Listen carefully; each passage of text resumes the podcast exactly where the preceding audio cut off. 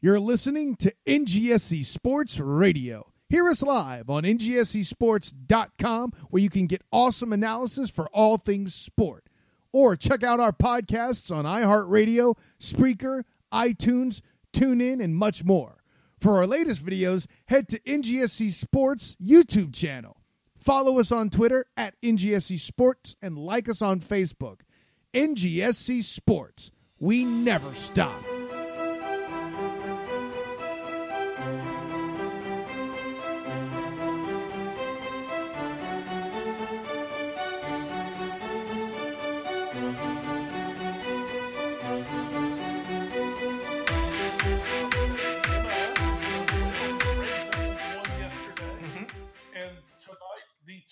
Toronto has won.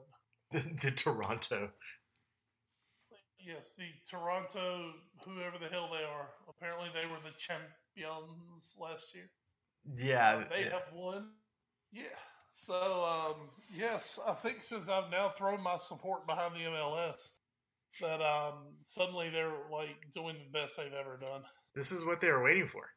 You're welcome, MLS. It's- Now that's it. I still don't know what the name of my favorite team is, but so wait, why did you pick Atlanta? Uh, I mean, they're kind of like the closest one to us. I, I don't really like Washington D.C. as a whole. That's fair. Um, yeah, and they have a really cool looking jersey. Okay. And I didn't want to be, I didn't want to be too big a shithead. So I like LAFC. Mm, I didn't want to be that guy. yeah. I mean, I guess I had a minor love affair when Stevie G played for the Galaxy, but you know Yeah. that was never meant to last. I mean, until they get Zlatan. That's what I was about to say. I figured you would you were just gonna wait until until until God Himself came to our shores. Well, you know, stuff I've been listening to, they've been talking about it. And I was like, well, what the hell? So, and apparently the guy who's the man, who I can't remember what their name is, um, used to be the manager of Barcelona. really? I think so. Like I said, Ed, I'm a big fan. I'm I'm re- I think it's Tata Martino. Gerardo Martino. Yeah, Yeah. and they play in that new I- Falcon believe in a Stadium. So style of play. Yeah, the Mercedes Benz Dome. yeah. And I'm a huge fan, so obviously I know what I'm talking. Mhm. And they have like two guys I think I've heard of before. So, I actually think Spurs have a player on their team. Um, oh, for real? uh, who is this? One of the good guys, obviously. Um, Sure. I'm a huge Who- fan. I've broken it down. yeah, obviously. Um, actually, Brad Guzan is on their roster. I did not realize that. Yeah. Ah. oh, yeah. That that was the other thing I think that made them uh, made them sympathetic in my eyes. And then, like I said, they lost four 0 the other day. So, good job, Goozer. Don't worry, he was only directly responsible for, I believe, two of the four goals. Who is? I am not recognizing any of these names. This is super weird. I thought. They've got um, a young guy. What's his name? Um, Andrew.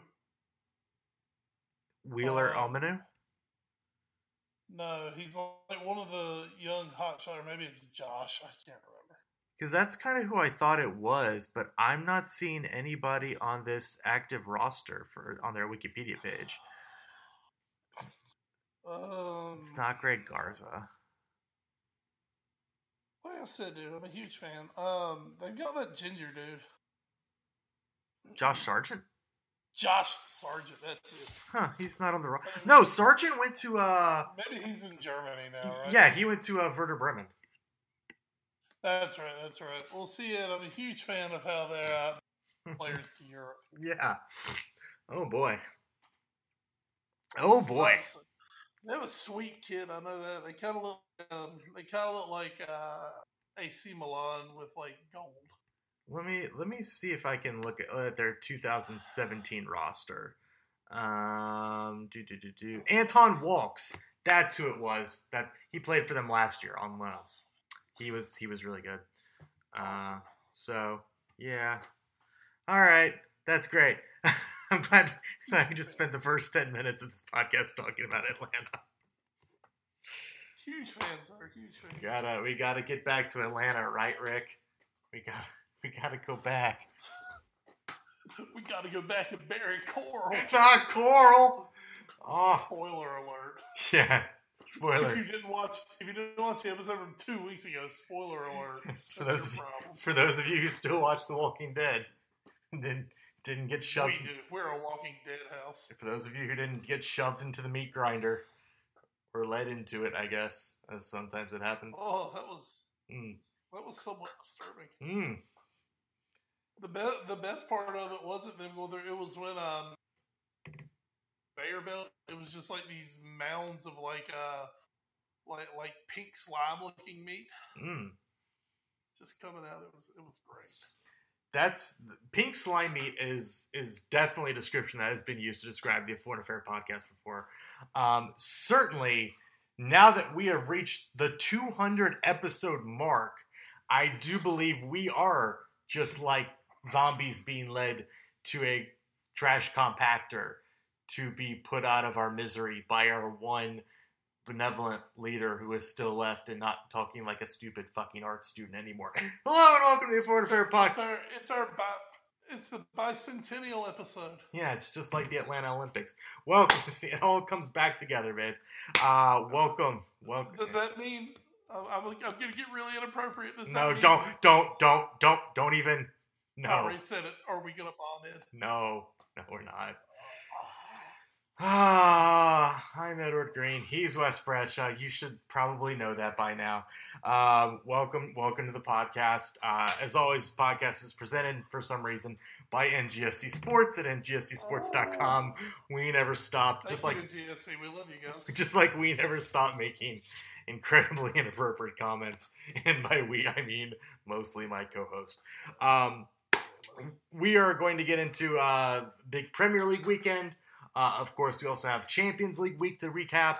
Uh, second legs took place this week. Uh, the first set of second uh, legs took place this week, so we'll get to those. Uh, we do have news and notes, a watch for, and maybe the tiniest dash of so raw if we even get that. But who knows? We'll, we'll have to wait till the end for that. Um, but first, Wes, as as always, we go in chronological order to the football of the Premier League. That's where we're starting this week on Saturday. Matches we're not really going to talk about. Uh, Cenk Tosun, he's been freed by Everton, and he scored a goal. And then and and Allardyce said, "No, we can't be having any more of that." And so he had Burnley score two more, so Everton would lose anyway. And that was the final of Turf Moor. Burnley two, Everton one. Uh, Chris Wood with the winner there in the 80th minute for Burnley. Um, I have, a, I have a great uh, teaser. I have a great Everton related stat to come Mm. later in the show. Oh, I can't wait. Um, it'll be it'll be a great drop in there. Um, actually, I might even know it. I don't know. Maybe I don't. Um, the other matches, uh, Leicester. Does it, does it pertain to, pertain to Liverpool's Champions League run? No, no, it does not. So I'm don't exciting. Uh, Leicester gets a point at the death, and it was it wasn't even death. It was literally a zombie because four minutes were put on the board, and somehow Riyad Mahrez scored in the 97th minute. So that was, ooh, that was that was zombie Fergie time. He's still alive, right? Yeah, It that's was, fine. it was like an extra long episode of The Walking Dead. It was like that hour and a half they show every now and then. It was the hour and a half you'll never get back. Uh, Josh King, uh, a penalty for Bournemouth in that one as well. Uh, but yes, Leicester with the big goal from Ru- Riyad Mahrez to stay level there. Uh, Southampton and Stoke drew nil nil. It happened. Um, Tottenham gets a 2 0 win over Huddersfield. Uh, Heung Min Son with the double in that one, a goal on each side of halftime. Uh, a couple of amazing Harry Kane assists, especially for the second goal, picking Son out. I just one one day one day he'll stop being a one season wonder. It- It's gonna come. Don't you worry. Also, One season it'll happen. Young Min Son, maybe the best player we haven't really talked about this year in the Premier League. You know, I was making the own argument with my best self today as I was sitting here watching the Champions League. Um, Young Min Son, arguably the South Korean to ever play in the Premier League. even though he will not take credit for that, he says Park Ji Sung. Mm. Hmm. Park Ji Sung played uh, on some really top United teams, Mhm. but you know he was more like a specialist guy for Fergie. Yeah. It's like Fergie was like, I, I'll play him against these certain types of teams because I know he'll do a great job. And when he played, he was really good in that respect. hmm But Sun, Hun, Hun Ming Sung, Sonny, I'm just calling your guy Sonny. That's fine. on, by the way. That's what we call him. It's fine. Yeah, yeah. I'm just call him Sonny. Um, I- mean, this dude has turned into kind of a oh, yeah, they got this guy to holy shit, you know. This is this is your third best player, maybe Mhm. behind Kane Eriksen, and you know he he seems like he's just as important as Alderweireld. Yeah. So I mean, he's really turned into a, an integral key component for uh, for a top four Premier League team. So uh, yeah, I've, I've just been really impressed with him as this season's gone along. Especially he just and obviously we'll talk the Champions League match today, but he, to me he certainly didn't disappoint today at all or do anything to hurt himself, but uh, has really turned into a top top player for Tottenham. Yeah, a, permanent fixture in the starting lineup now for Tottenham, and uh, and that's saying something considering there there was a bit of talk before the season that he he would be gone in the summer in the summer transfer market from last season, and uh, he stayed on. He he kept fighting. Uh, he had he took his chances, and he's he's been taking them all season. A, a very very good season in the making for Youngman Son. Um, very, very impressive. Um, Watford beats West Brom 1 0. Pardew down. Whoever's the coach at Watford up. Uh, Troy Deeney with the goal there in the 77th minute. Big goal for Watford as they try to stay in that top half of the table. Um, Swansea absolutely dismantles West Ham 4 1. Another South Korean on the scoreboard. This one for Swansea. Sung Yueng Ki with the goal just eight minutes in. Sonny! yeah, there's sunny. Uh, it's a sunny day. Uh, as as Swansea gets four past West Ham, Michael Antonio the only scorer for the Irons on the day. Big big win for Swansea as they look to keep afloat in a tight relegation battle. Um, And, and as you said that, I think literally any team who's below eighth place in the Premier League, Mhm. every win at this point is a big, big win. It's very true. It's it's very compact down there at the end. Um, all right, well, Wes, I think we've kind of gotten to the point where now we actually really want to start talking about the next couple matches. So let's start Anfield Corner. Let's just go in chronological order. Um, with maybe the easiest one to talk about. Uh, Liverpool 2, Newcastle nil. Rafa's homecoming, uh, not a victory for him. Uh, Salah with another goal uh, on this amazing Premier League campaign he's having, uh, as well as Sadio Mane. Oh, that guy's still there. He scores also uh, just 15 minutes after the halftime restart. Sorry, 10 minutes after the halftime restart uh, to get Jurgen Klopp's men a vital three points and what looked like up until maybe the last 20 minutes of Monday a second place spot going into match week 30 but still it's three points for liverpool west and uh, just just another solid victory on this campaign that may still end up seeing them get second place in the end Uh, it was a very solid victory on the day. Rafa, not his first match back at Anfield since leaving Mhm. uh, after the 2009 season, um, but it was the first time that he lost at Anfield as the visiting manager. That's all time. That was uh, Villarreal. That was at Newcastle. That was at Chelsea. Um, the places he's managed at Anfield since uh, leaving Liverpool. Um, you know, one thing about Newcastle, I don't think I don't think any of us were too concerned Mhm. against Newcastle off- offensively. You remember the match back at St. James Park? They got kind of this shocking goal that led to the draw that day. Mhm. And in this, Newcastle tested uh, Loris Karius once and pulled really a world class save out of Karius. I mean, that Mhm. was that's probably the top save I've seen Loris Karius make in a Liverpool shirt. It was absolutely fantastic. But other than that, really no threat going forward. But what Rafa Benitez is so good at is taking a team that doesn't have the talent of who they're playing against. Mm-hmm. As I heard someone say, he can he can set up a team better for a draw than maybe anybody, Sure. and, and that's not that's not anything against Rafa. You know, yeah. I mean, when you look at it, his attacking they may have the worst attacking talent in the Premier League. Yeah. And right now, I mean, there's still a good chance they're going to stay up Mhm. with literally no investment from the Yeah. owner, no idea who the damn owner's going to be. I mean, just everything going wrong around Newcastle, and there's a good chance they're going to stay up. So you got to give Rafa Benitez a lot of credit this season. Uh, if they finish 17th or higher, and for Liverpool, it was it was a win they needed. Liverpool were in the were in a spot where they could have been caught looking ahead. Two huge matches, obviously, Mhm. since Saturday. Uh, the Champions League second leg, which you know was pretty much done and dusted. We'll talk about that a little more later.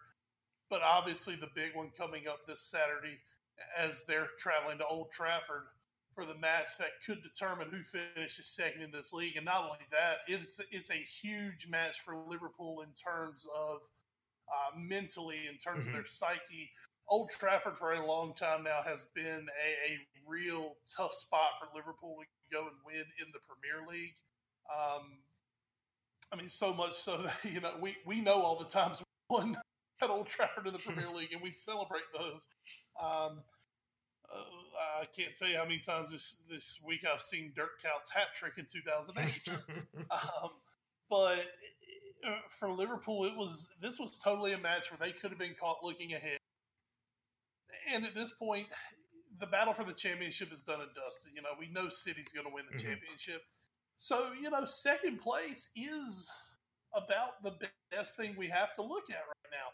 And it's kind of cool because it's Liverpool and United. Mhm. It's Mourinho. It is uh, the yin to the yang of the English game. I mean, literally, you can't get much more different than these two teams. oh yeah. And then you add to the fact that the fan bases absolutely despise each other. uh, and it's the most storied rivalry in England. So here you go, you know, match day 30, you're getting near the end of the season. Two points separate these squads. Um, for the last two weekends, Liverpool have won their match, gone second, and stayed there for about 24 hours. Uh, and, and United have had to respond and come out and get it. This time, actually, 48 whole hours. Mhm. Um, we were in we were in second place.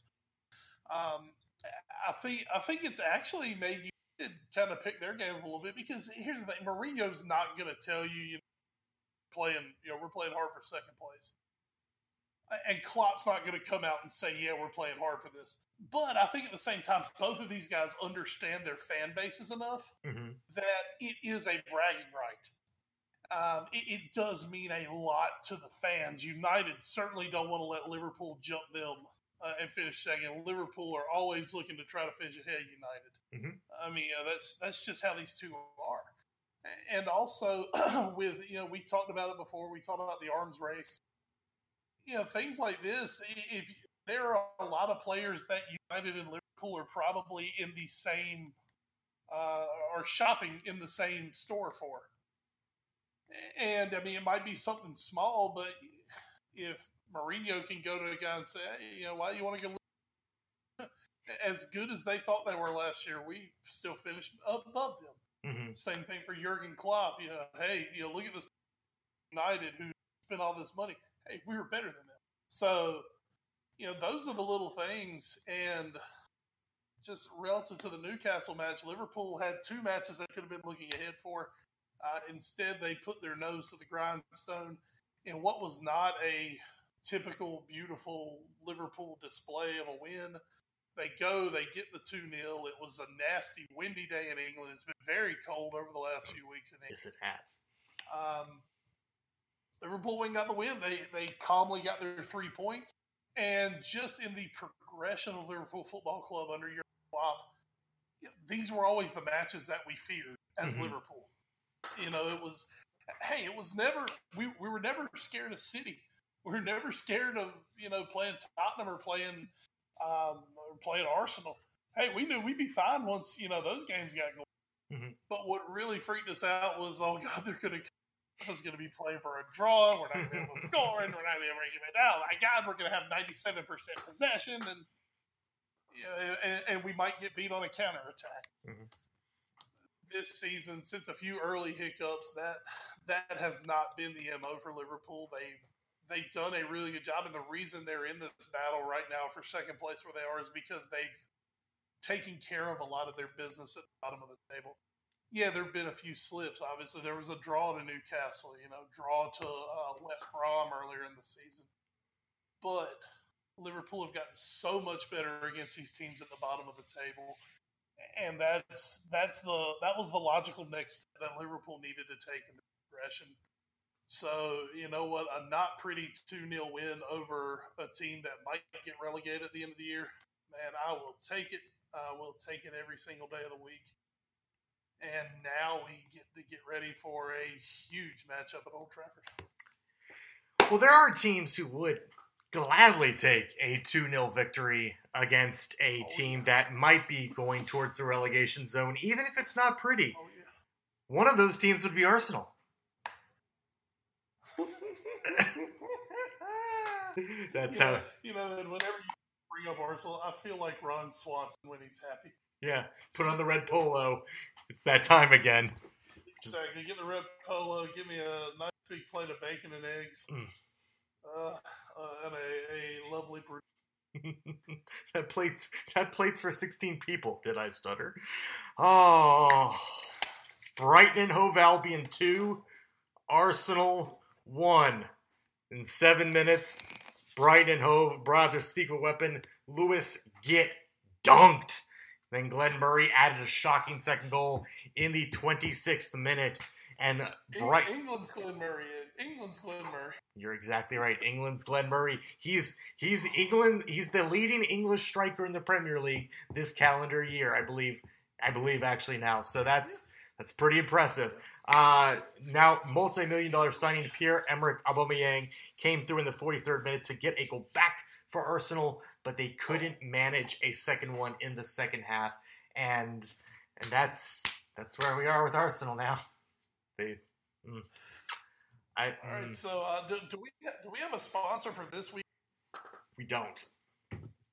We, we this this week in Arsenal. Who wants to hear about the uh, stories coming out of the Gooner camp this week? Oh man, I like Where it's should- funny because we begin. Every everyone's pissed off because of Yang and uh, yeah, and Mkhitaryan are coming in making a lot more money than mhm, oh, everybody except of course uh, Mesut Ozil mhm, because he's making more money than everybody. team leader. Um, speaking of Mesut Ozil, you guys know he's like my favorite punching bag. Absolutely. Those eyes, those eyes, they're, they're sticking out like I put a beating on him over the left, which I have. Has anyone noticed how since he signed this huge contract, he has completely reverted back to the lazy sack of shit who does nothing? Weird, weird. I it's like he should be in the NBA or something. he. Oh my god, this guy, this guy's, God, he's Mark Lipke. A man after Stephon Marbury's own heart. He's Brady Anderson. He, he had a hell of a career year. He got the huge contract, and now he's just like, all right, I'm good. That's actually that, that's harsh on Jeff Blauser and Brady Anderson. Injuries curtailed them. Yeah, Yeah, no, this is just this is just this is just Mesut Ozil shit. this is Far from my NC State brother. yeah. This is this is how it ends. This is how it ends for Arsenal, not with a bang, but with a whimper, somewhat. I think, and this is and and now we have stories where Arsene like there's a trust that came one of the Arsenal trust fan groups or whatever comes out and it's like over 80% want him to leave at the end of the year and Arsene's like no I'm gonna, I'm gonna stay and see out my contract because I remember and I, I remember reading this and I remember our conversation last week when we're like oh yeah yeah no the board's gonna give him a chance to resign and that'll be that and and that's just what's gonna happen he's like no no a contract. I, mm.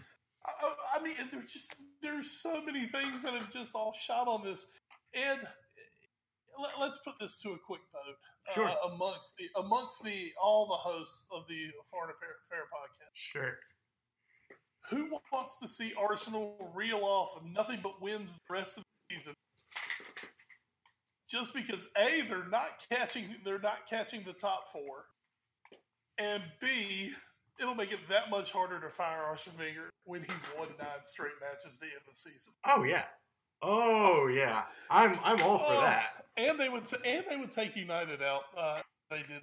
They have a match with United. I want Arsenal to win out this season, and and also lose in the Europa final. Oh yes, yes. That's their only. I just want them to lose the Europa final, win every other, finish fifth. Oh man. And Arsenal sit there and say, "Well, you look at the end of the season, we found our form. this is what we can take into next season as we go. When I come back as manager." You're very positive in the last half of the Oh my god, people be apoplectic. It would be magnificent. Uh, what what else is there out of the locker room this week? Um, oh yeah, uh, reports have emerged. this was my favorite one. Is this the Uh, crying Everton- one? Everton want to Everton want to fire Sam Allardyce and bring Wenger in. Yep. It's another good one. But here's the thing, as I heard someone say, you know, uh, uh, Everton think that Wenger's the man to save them. The problem is Wenger still thinks he's the man to save Arsenal. I mean, there's just there's so much good stuff. And then when you look at the people who could be replacing uh, if he leaves Arsenal, one of the first names is Brendan Rodgers. I mean, I can't make this up. Literally every day, something great happens in this whole saga. Well, and every single day, there's a new story. there was also the story about the players only uh meeting that was held where some were on the verge of tears and and they're saying that we we need change and all like oh my god oh my god it's it's great I mean, it's it is absolutely magnificent. And then he goes on this rant about trousers. yeah And Still and trying to figure that out when one you're out. Naked, when you're naked, you put on a shirt and it brings your outfit after the loss. Mhm. like- I mean, the gold mine of trolling right now. And there's no one better in world football to troll right now than Arsenal Football Club. Uh, I mean, if if you don't like Spurs, I guess you could go to Spurs today. You know, PSG's popular to pile on right now because they've spent over a billion pounds and can't get to the semifinals of the Champions League. or the Uh, quarterfinals Yeah, you know, ba- ba- basically they've spent a billion pounds over the last five or six seasons, and they've gone as far as Leicester. yeah Um, I mean, there's so much going on, but right now, the gift every day that keeps on giving is Arsenal and the and the side dish is Everton. So, Yeah. yeah I mean, these two are so great right now, um, and there- there's just so much. And, and it's only the beginning of March. We've still got two more months of this fun to go. it's it's so exciting and So, so everybody, everybody who hates our pulling shirts, um, root, root, root for the Gunners, folks. False hope is the greatest thing that our, that uh, Arsene Wenger can can offer you right now. False hope that 2018-2019 would be different. yes, it will be different because you'll finish sixth instead of the fifth if you win all your matches this year. Oh, so we're gonna move from the club that everybody's trolling right now to the the club that might have a manager who is legitimately inting right now. And for those of you who don't know what the phrase inting means, uh, it comes from the the esports world. And when you're when you're in an online game and and one of your teammates gets frustrated and they decide to just run towards the enemy team and let themselves get killed over and over and over again as a, as a means of frustration or, or trolling. That is what we know as an intentionally feeding, or for short, inting. And that's what Antonio Conte is doing right now at Chelsea, and it is amazing. I mean, ah, to to to to have your your multi multi multi million dollar signing from Striker, and and your big winter signing, who is also a striker, both start on the bench against the champions in waiting when you are struggling to get back into the top four on the road and you play your best player sl- question mark as a false nine. I- Mm, mm, I, I, I. Conte is a very smart man. There's a, there's a group of Premier League managers this year who I think are just seriously. I think they have their own WhatsApp like, chat going, and they're like, uh, "Fuck you! Watch what I can do this week." Their names are Allardyce, Wenger, Conte. Uh, oh man! And, and every once in a while, Jose Maria just sweet. yeah. Oh, said, hey, don't forget me. and sorry, of course, Manchester City beat Chelsea 1 0 on a Bernardo Silva 46th minute goal uh, just after the first second half restart. Um, and of course, uh, I believe I was going to save this for news and notes, uh, but I can mention this now. Eden Hazard, who's also been in the news a lot lately, which is just great, uh, said he believed Chelsea did not play to their strengths in the game. Uh, he said, quote, when you leave the pitch, you have the impression that you've ran, but that you haven't played a game of football. That's a pity, he told members of the Belgian media after the game. We could have played on for three hours and I wouldn't touch a ball. Only at the end it went better. In the last 15, 10 to 15 minutes, we had more possession, but we should have tried to do that all game. I try to jump toward the long balls. I played today against Nicolas Otamendi and Aymeric Laporte. It's not easy to win duels against them, which again, Morata and Giroud, Giroud especially, who is known for his meaty French forehead, might have been a better choice in this matter. So I, I- I'm not saying Chelsea would have won, but it's it's head scratching to put it mildly. I want to know what um, I want to know what Conte's buyout is. Excuse me, when they fire him, Yeah. and I want to know if there's some reason that if he gets fired during the season, he gets a bigger after the season. Because damn it, he's going for it, man. Yeah. Uh, just another match, and okay, let, let's let's go ahead and throw this out there. I believe the reason that Conte went with the formation and the tactics that he did is because he knew he wasn't going to be able to keep the ball against City. Okay. Um, I mean, you look at. it, I mean, City are a possession dominant team. Pep Guardiola. They are possession dominant. Uh, Chelsea. You could have put Morata up front. I don't think. I don't think it would have made a difference. Let's just put it that way. Okay. I don't think it would have made much of a difference Probably. uh, because Chelsea were never finding themselves in the position to throw crosses into Morata. hmm Um, City set a Premier League record in this match, completing 902 passes. Uh, Gundogan himself, I think, 147 by Mhm. himself, which is another Premier League record. Um, I, I mean, they were just phenomenal on the day. They they played possession football as absolutely perfectly as it could have been played. They got their goal and, and they cruised on to a win.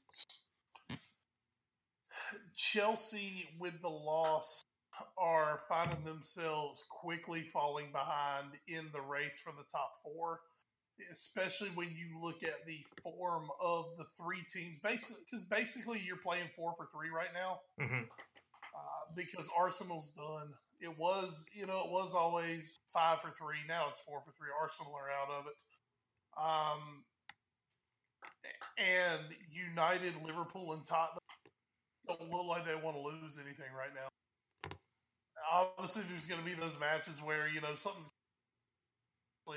somebody's dropping points, Liverpool or United or both. Mhm. Um, so, so something's going to get there but Chelsea suddenly find themselves five points out of 4th Mhm. seven points out of third, which puts, I believe, nine points out of second. Correct. Uh, they are quickly falling out of this race. And like I said, the three above them are all in form, and Chelsea are seem to be imploding from the inside. they play their Champions League match against Barcelona next week hmm and there is a chance that could do it for Antonio Conte. hmm There's there I think there's a more reasonable chance that that could be it. it. At the worst, if they just get played off the field and don't even look like. Right. And with the way you, would say, well, you know, Conte will understand that he'll be ready to play. I don't believe in Conte at this point to do that.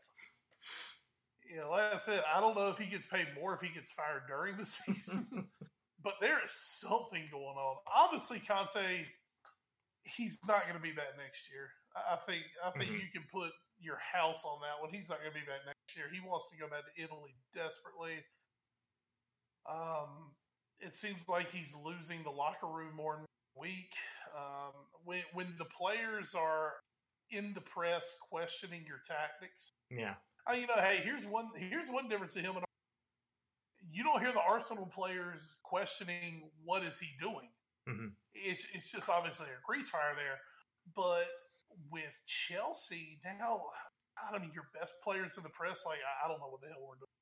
hmm Does this guy know what the fuck he's doing? Because I don't know what the fuck we're doing, and obviously it's not working. Um, Chelsea are just Chelsea are fascinating at the moment. Um, you know, Arsenal are fascinating and like watching the Titanic Oh yeah. because it's sinking. It's just how fast is it going to go down? And how many people are going to be on board when it goes down? Uh, Arsenal are more like Arsenal are kind of like being in a national forest and seeing a few blades of grass starting to burn. And it's like, okay, you know, is somebody going to put this out, or is this going to be on the news for the next two months? Yeah. you know, when it becomes a massive wildfire. and unfortunately, we're kind of moving toward wildfire range here. Oh yeah.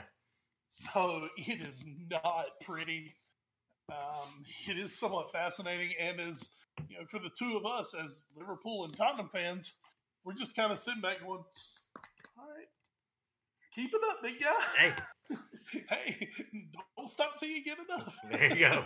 There you go. you, you show them. You show them you're committed to doing what you want to do, sir. You're doing great. Love love the work, Conte. Love the trolling. Yeah, loving it.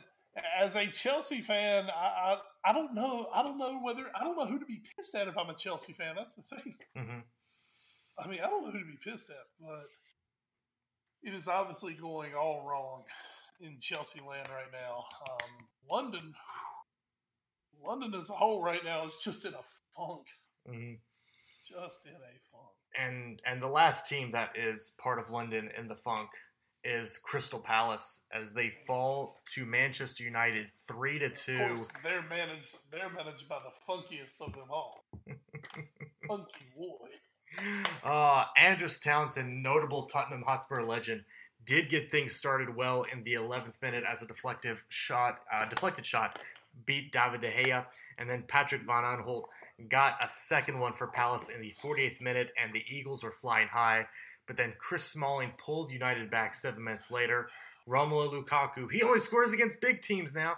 He got he got the equalizer, maybe with a bit of a handball in the 76th minute, and then Nemanja Matic doing his best Victor Wanyama impersonation with the goal in the 91st minute on a howitzer that he got full booted from outside the box to make it 3 2 United and get United a vital, vital three points on the road.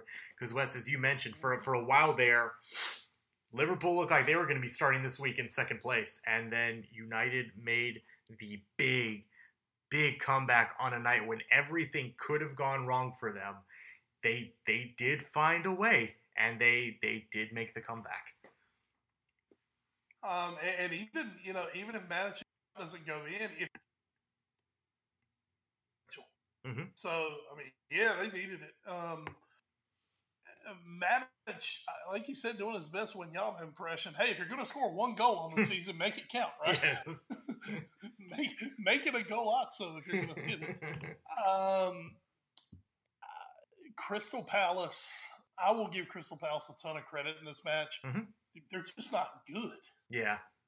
Um, and, and then their best player is Wilfried Zaha, and he's hurt.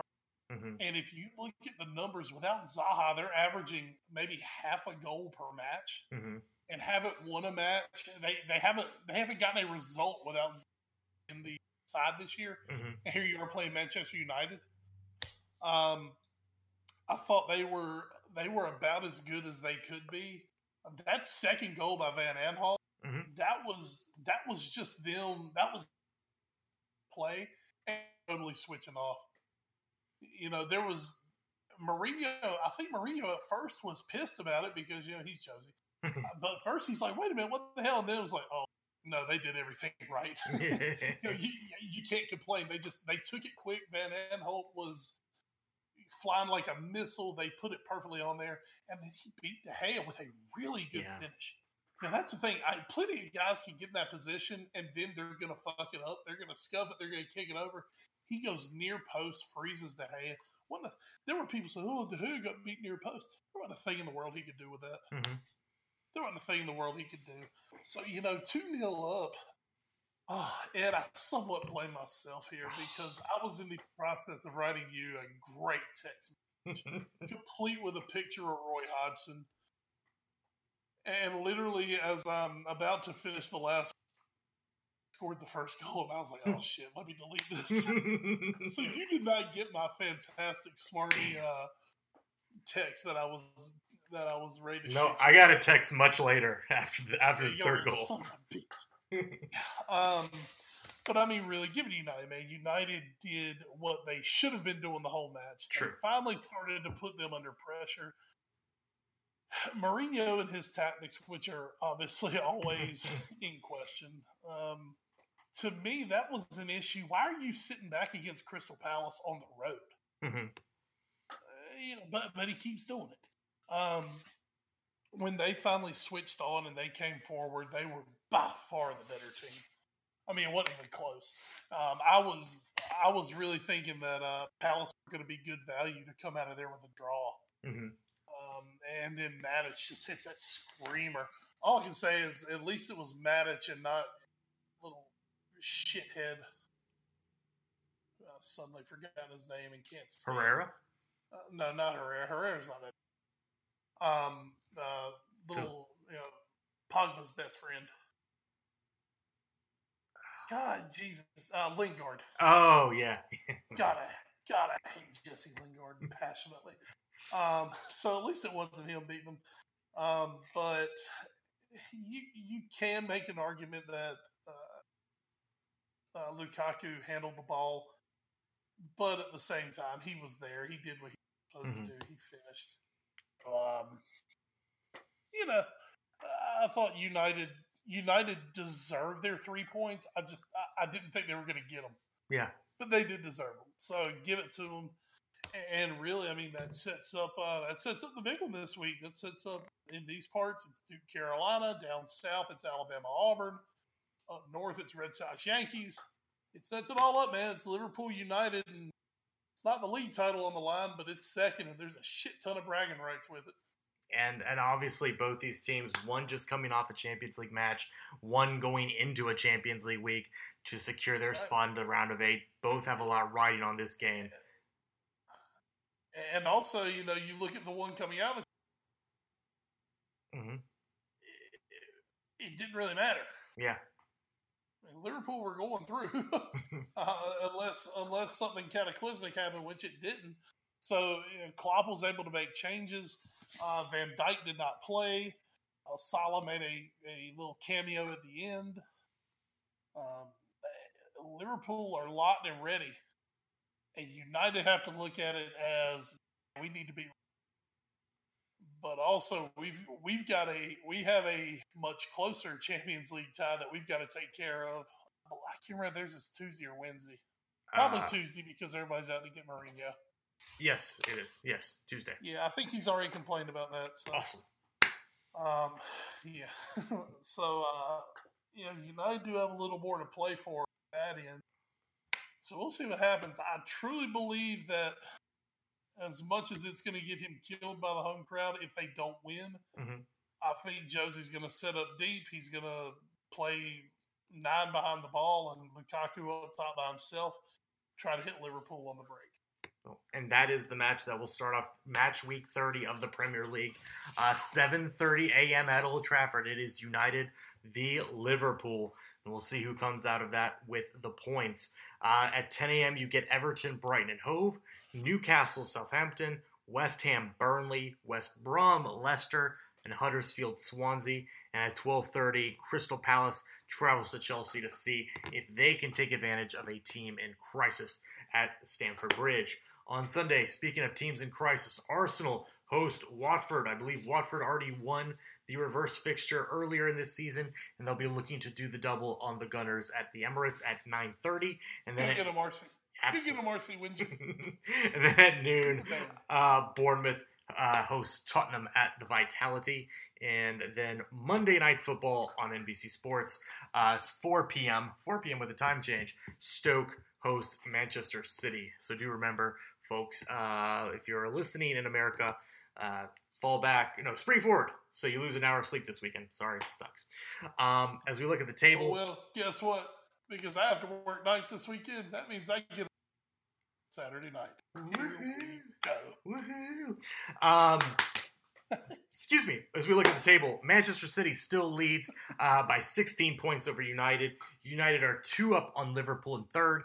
Uh, Liverpool are two up on Tottenham, um, and then Tottenham are five up on Chelsea for that fourth place spot. Chelsea are eight up on Arsenal in fifth. And uh, again, the close race we're also looking for, as it you know, seventh place might be a European spot. Burnley is still three points up on Leicester. Burnley's also just five points back of Arsenal. Just saying, you never know. Um, and then as we look at the bottom, Sean, Sean Dyche uh, may be uh, auditioning for a job, by the way. He might he, he, he might be he might be moving up by moving down. Uh, as we look at the bottom of your heart, the relegation zone, Southampton currently sitting just one point clear in 17th place. Crystal Palace and Stoke both a point back in the 18th and 19th places respectively. West Brom eight points clear of safety. They need to get it into gear and get into gear quick, but it doesn't look like it's going to happen as the baggies look like they're going to be taking the drop at the end of the, The, o- season. the only the only in gear they need to get truck move them down. Mm. They're done. rough. Big rough. Uh, all right, so we take our attention now to the Champions League, uh, where we have second leg action uh, for the first teams that played. Uh, let's start with the easy ones. Um, Manchester City suffers their first home loss of the season because because of course they did. Uh, even they even lost it in a game where they scored first through Gabriel Jesus. He is risen, I guess. Uh, he scored in the eighth minute. Uh, but Basel, give him credit. They had literally nothing to play for at that point, being 6 0 or 5 0 down on aggregate, um, having lost the first leg 4 0. But Mohamed Elyounousi, sure, he scored in the 17th minute to make it 1 1. And then Michael Lang picked up the second in the 71st minute. So, um, you know, not that it really mattered, although, I mean, except for the goalkeeper where they played the great Claudio Bravo, Man City played a pretty decent side. Not not a great side, but a pretty decent side. Um, so so pretty pretty interesting there. But Basel may go down as the only team to beat City at home this season somehow. So good on you guys. Uh, Manchester City do advance um, on aggregate five two. Um, elsewhere, uh, Liverpool West as as I like to say in my Premier League reviews, they drew nil nil. The game happened. Now and that, and you'll just have to trust us. It. It was there. Hey, 90 minutes went off the clock in Liverpool. Now, Ed, I teased you folks with it earlier. Who's Mm. ready for your stat of the day? I'm ready. I'm ready. Ready. All right, Liverpool have played 10 Champions League matches this year. Don't forget, they had to go through Hoffenheim to qualify Mhm. out of uh, as the fourth place finisher last year. Mhm. So Liverpool have now played 10 Champions League matches. They were a clean sheet was kept in this one. So they have scored in nine of their 10 matches. Mhm. Follow me? We're good. Liverpool have scored 34 goals in the Champions League. It's impressive. Everton have scored 33 goals in the Premier. Oh. Oh man, almost almost triple the number of games. Oh boy. well, that. Oh boy. Oh, that was that was my stat. Liverpool have scored more in nine Champions League matches than Everton have scored in their entire season. Suck it, you blue shite. Not great. Uh, no, as for Liverpool, we mentioned earlier five changes. Um, Nobody no got hurt. Dijk. Dude, that, I, I swear that was the most uh, nerve wracking 20 minutes of my life watching Salah run around and look freaking great off the bench, by the way. uh, was just don't get hurt, don't get hurt, don't get hurt. Nobody got hurt. Life's good. Liverpool looking good. Um, Karius kept another clean sheet. That's good for the psyche. Um, Loris Karius trying to say, look, guys, y'all don't need to go. you got me. And by the week, that's kind of like, well, okay. I think he's got a, you know, we talked about not Miguel. That's a huge test for him this weekend Mhm. to see, okay, all right, let's see what you got, big guy. And then also with this quarterfinal draw coming up, uh, you know, because they're obviously the chances now getting better that, you know, you're going to get a big time team in the quarterfinals, maybe the semifinals. We'll see what Loris Karius has, but he is definitely um, auditioning to try to keep that number one uh, shirt for next year. He certainly did, and he did a good job in this Champions League uh, tie, not giving up a single goal to Porto. Uh, all right, to the Parc des Princes, where Real Madrid gets by PSG two to one. Uh, that is a five-two on aggregate victory. Uh, PSG did have a moment where they were able to kind of come back as Edinson Cavani somehow scored in the 71st minute. That only made it 1 1 though on the day, and uh, Paris Saint Germain were almost done. Marco Verratti also got a red card for dissent in the 66th minute, so that was that's always good when you do that in the Champions League. Um, and and so Real goes through 5 2 as we mentioned.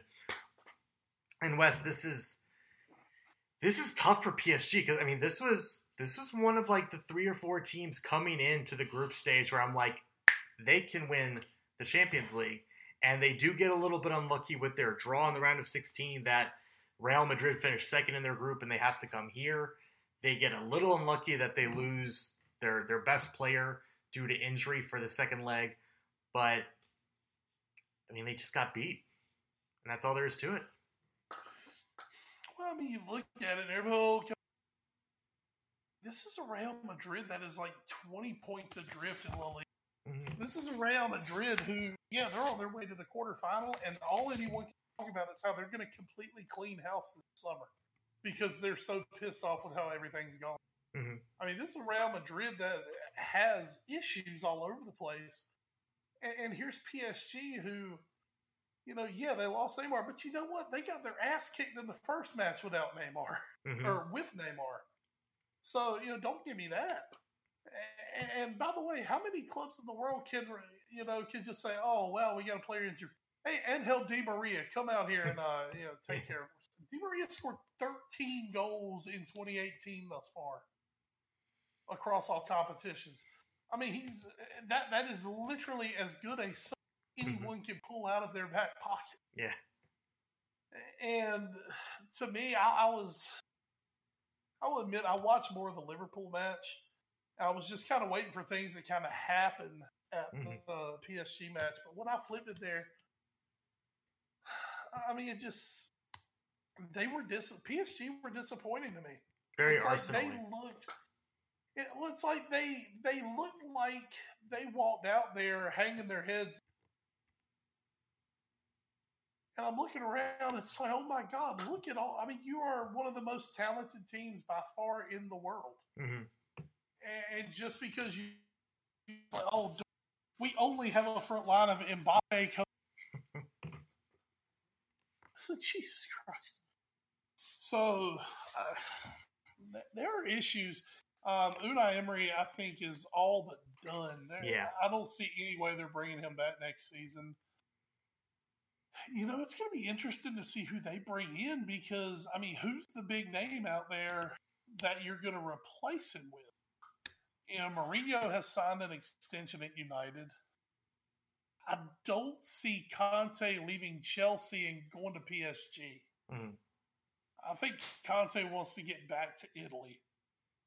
Uh, I mean, you know, Ancelotti's out there experiment that didn't work out.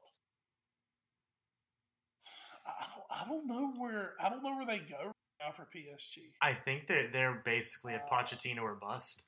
I, I don't because I'm with and, and see, and I, I don't think. Yeah, I agree. I don't think Pochettino. Uh, from everything I've heard, the only place Pochettino leaves Tottenham for is Real Madrid. Mhm. And this is as a guy who obviously was a good player at PSG. I don't think he sees the value in going to PSG. sure. I don't. I, I agree. I mean, I mean, hey, look, he he got he just did better in the Champions League. I guess you could almost say he did better with Tottenham Yeah. than what PSG did. I mean, God, he was within a goal of getting. They just got wiped off the map. I I don't think. I don't think. I don't think he leaves for PSG. And uh, you know, there's unrest obviously in the locker room. Is there a rift between Neymar and uh, and Mbappe? There's obviously now. I think a lot of this you can give to Cavani.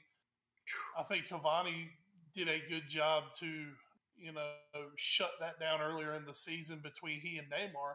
But you know, he and Neymar aren't hanging out. Yeah. you know, Neymar is a. It's just it's a real study in what a club, you know, in a club basically selling their soul for a player hmm because PSG have basically sold their soul for now. Yeah. I mean, they've given him uh, ungodly power. He's got. It, it's like he has. It's like he has the say over the coach, and I think that's going to be something that he's going to have.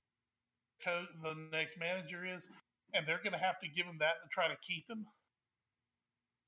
Um, this this whole thing about him now wanting to go to Madrid that that's not helping any. I mean, they're gonna win League One, but I Mhm. mean, big deal. That, that's for them. Winning League One is like that's the basement. Yeah. They'll win. this point. They'll win the domestic treble, and and that's fine. But it's not what they want. It's not what they No. desire at this point. No. And I got to be honest. I think, I think, two of the three of Cavani, Mbappe, and uh, Neymar, two of those three are gone at the end of the season. I don't know which, but I I believe two of those three are done. Uh-huh. And that's the thing. You look at it, Neymar and Mbappe. I mean, as uh, your PSG, Mbappe chose to come to PSG hmm over going to Barcelona, over going Yeah. to Real Madrid. I read a great story about Mbappe. Mbappe embraces being French. hmm He embraces the fact that he wants to win and win big for a French club. hmm These are things he wants to. He's he's what 19, 20 years old. Yeah. How how can you give up on that to try to keep Neymar happy? I mean, oh, You said it. They I sold their soul. They sold their soul. And if they did it once, they'll do it again. and I mean, look, you you know, I, I love. Mhm. Still can after he left Liverpool. Philippe Coutinho does not replace Mbappe. no. Once again, the fact he's 20, the guy cannot legally buy a beer for another year at least. And, and you're you're willing to kind of give that away to keep Neymar. Here, Neymar is the ultimate prima donna, and I'm not a Neymar hater, No. but he's a massive prima donna. Yeah. Um, I mean, he wants everybody to bow down. I just, I, I don't think. I almost wonder if anyone will ever win big with Neymar being your best player. hmm You It's a fair question. He's just he's ultra talented. He's ultra talented, but I mean, this is a guy who he's ripping this team apart. I, I don't know where Cavani goes. Oh, I mean, shoot, Cavani will have plenty of suitors if he leaves. I mean, I'm sure Arsenal would love. hey, hey, Chelsea always needs a striker, right? hey, there you go. I mean, how many do they, how many do they not play at this point? uh, I mean, there there will be somewhere. That's the thing for Mbappe, for Cavani. There will be somewhere to go and Mhm. there will be somewhere great to go. I just, I think for those two in particular, it would be disappointing for different reasons. A, for Cavani, because, you know, Cavani's kind of, I mean, he's been the big dog. You know, he, Mhm. you know, he came in, he swallowed his pride to play out on the wing for, for Zlatan. And you know, Cavani's just, he's always done a job for it. He's always been and apparently he's beloved in Paris. The Mhm. fans love Cavani. Like we said, Mbappe. I mean, this is the future of French football. hmm This is this is basically a hometown kid, and I- just I think they're almost they are shooting themselves. Cavani's one thing. I think they are shooting themselves in the face if they sell Mbappe. I agree. I mean, I, th- I think that could be the decision that could just. I mean, I don't think it totally brings them down. hmm I, I just think that could be like a decade defining moment, hmm a decade long defining moment for multiple clubs. Yeah. Yeah, I mean, if he ends up at Madrid, Barcelona, God, I mean, the thing is with Mbappe, you know, a certain number of places you go from PSG when it's not the fact that you can't play at that level. Yeah. You know, I mean, you go to you go to Real or you go to Barcelona. Say maybe you know you go to Manchester City or something like that, or you. But I, I don't think he, I don't think he fits the United mold hmm as a striker. Not that they wouldn't love to have him because he'd sell a shit ton of shirts. I mean, maybe City, but there just there aren't a lot of places that he goes to. hmm And to have that guy on the market a season after you had this coup as PSG to keep him. I mean, God, and the World Cup summer. Yeah. Jesus, God, this the summer's going to be more exciting than the season. It's been a good season. It's it's crazy. Oh. It's and and we're gonna have to take a look at that. But that is that that is a team that is gonna have a lot of questions to answer, despite the fact that they're probably gonna finish the season with three trophies. That they're they're they're looking at overhaul. You said Real is looking at overhaul this season. Di Maria, he might be gone. Marco Verratti, he might have played his last Champions League game for for PSG. We don't know. There's there's going to be a lot a lot to discuss about PSG once we hit the summer. And like you said, with the World Cup, the time to deal is going to be heavily truncated this year. So it's going to be very very interesting. And and you throw in the fact that um, the Premier League shutting the window early. Mhm. I mean, that's kicking in. Holy crap! It's going This to be summer's going to be this summer's going to be amazing. it's going to be toy. All right, let's go. Wait, like a tiger. toy toy nubs. All right. Let's go to the final match of the week. Um, Tottenham won, Juventus two. Uh, Juventus advances four three on aggregate.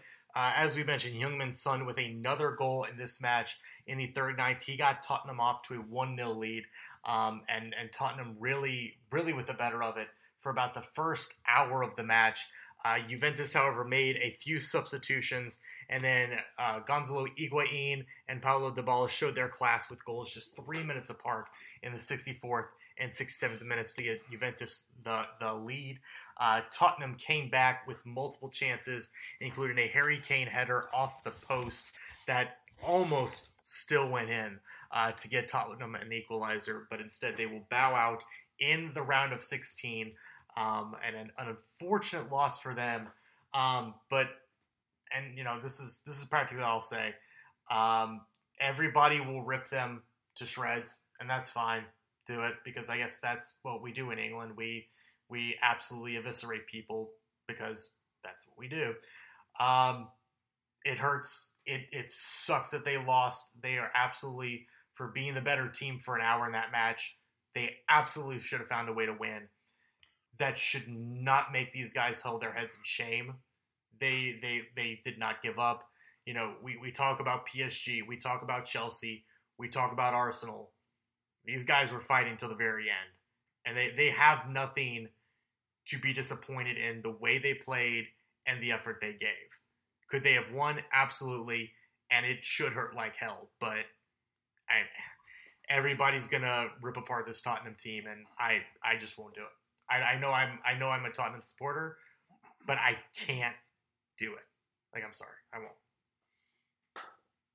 Um, I, I don't. I don't believe that we stage and you're a team that's in this part of the Champions League. I don't think you can point at injuries and say, "Well, this."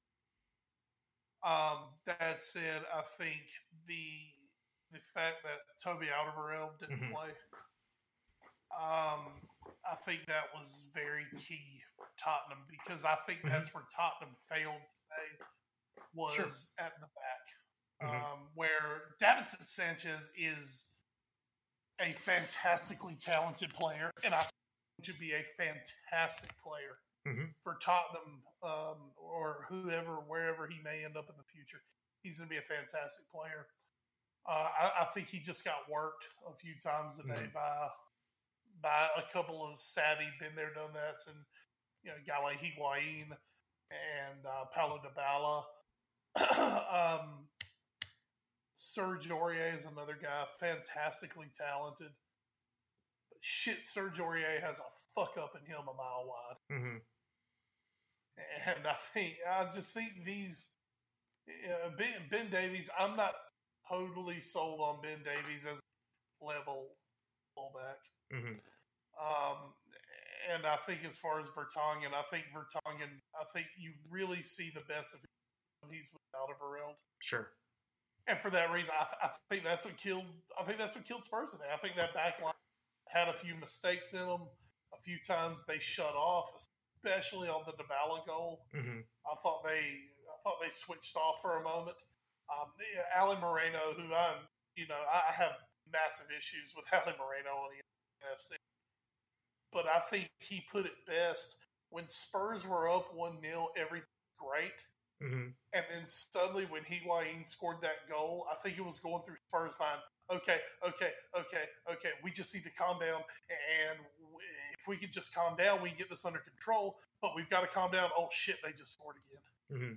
hmm Now it's two one, and we are fucked. Um, I, I just, I mean, you said they played, they were the better team for. I think over the tie, over 180, 55, Spurs were the best team. Mhm. Um, but something that we see at this stage and in this competition and in tournament competition, the best team does not always win Sure. the best team does not always win when it comes to this. When it's two legs, when it's home and away, the best team does not always win because Tottenham was the best team. Out. hmm I don't think there was much doubt about it. Tottenham was the better team, but they ended up. Um, they got they got them who had. If anyone other than Madrid has been there, done that, hmm Yeah. it is obviously Juventus. And the thing with Juventus, you know, much like Madrid, they add a guy or two, but they these teams have not had massive overhaul. Sure. They're not, you know, half the team hasn't been here. No, all these guys have been there. They've been through the quarterfinals. They've been through these tight matches. They know, and you know, really, when Juventus get a lead with 20 minutes left, good luck Yeah. And, because you're going to need something magical to beat them. Spurs almost got it. and, and and let's be real, that happened in the first leg too. Like it's, I mean, they Yeah. they were down two 0 inside the first ten minutes and pulled two goals back on the road. Like I, I that's why I think like it's it's oh god, the Spurs team they're just so they're so mentally unstable and and and I do think there was a few minutes of that, but I don't think they gave up. As we said, they almost tied it right at the very end again. They oh, did it in Turin. Like they they can do it. So I'm just I'm tired of hearing this. Oh, Tottenham, they're mentally weak. Blah blah blah. blah. It's like no, they had two fuck ups in the back line, and that happens. That's soccer. That and it just it just so happened that it happened right behind each other. yeah. Like I um, and another thing, I agreed with Reno when he said it because I've been Um, that Kane ball that hit the post, Mhm. someone needs to literally stab Eric Lamela Yeah. because I, I, somehow all you need to do is sprint yourself, your body into the. Mhm. You do anything on God's green earth to get that ball over the line other than use your hand. Mhm. I think Lamela was waiting to get a kick on the ball. No, run into the ball, hit it with your stomach, and let it run into the goal. It will be the ugliest, greatest goal of your career. Mhm. Um, but you know, Giorgio Chiellini, who is one of the elite defenders in the world, came out and had this really smug quote after the Yeah. well. That's just, and I, I don't believe that. You know, and Chiellini, don't get me wrong, great player. And in the second half, he was the difference, and I think he Spurs off the board. But you know what? Chiellini was not fantastic through this entire time.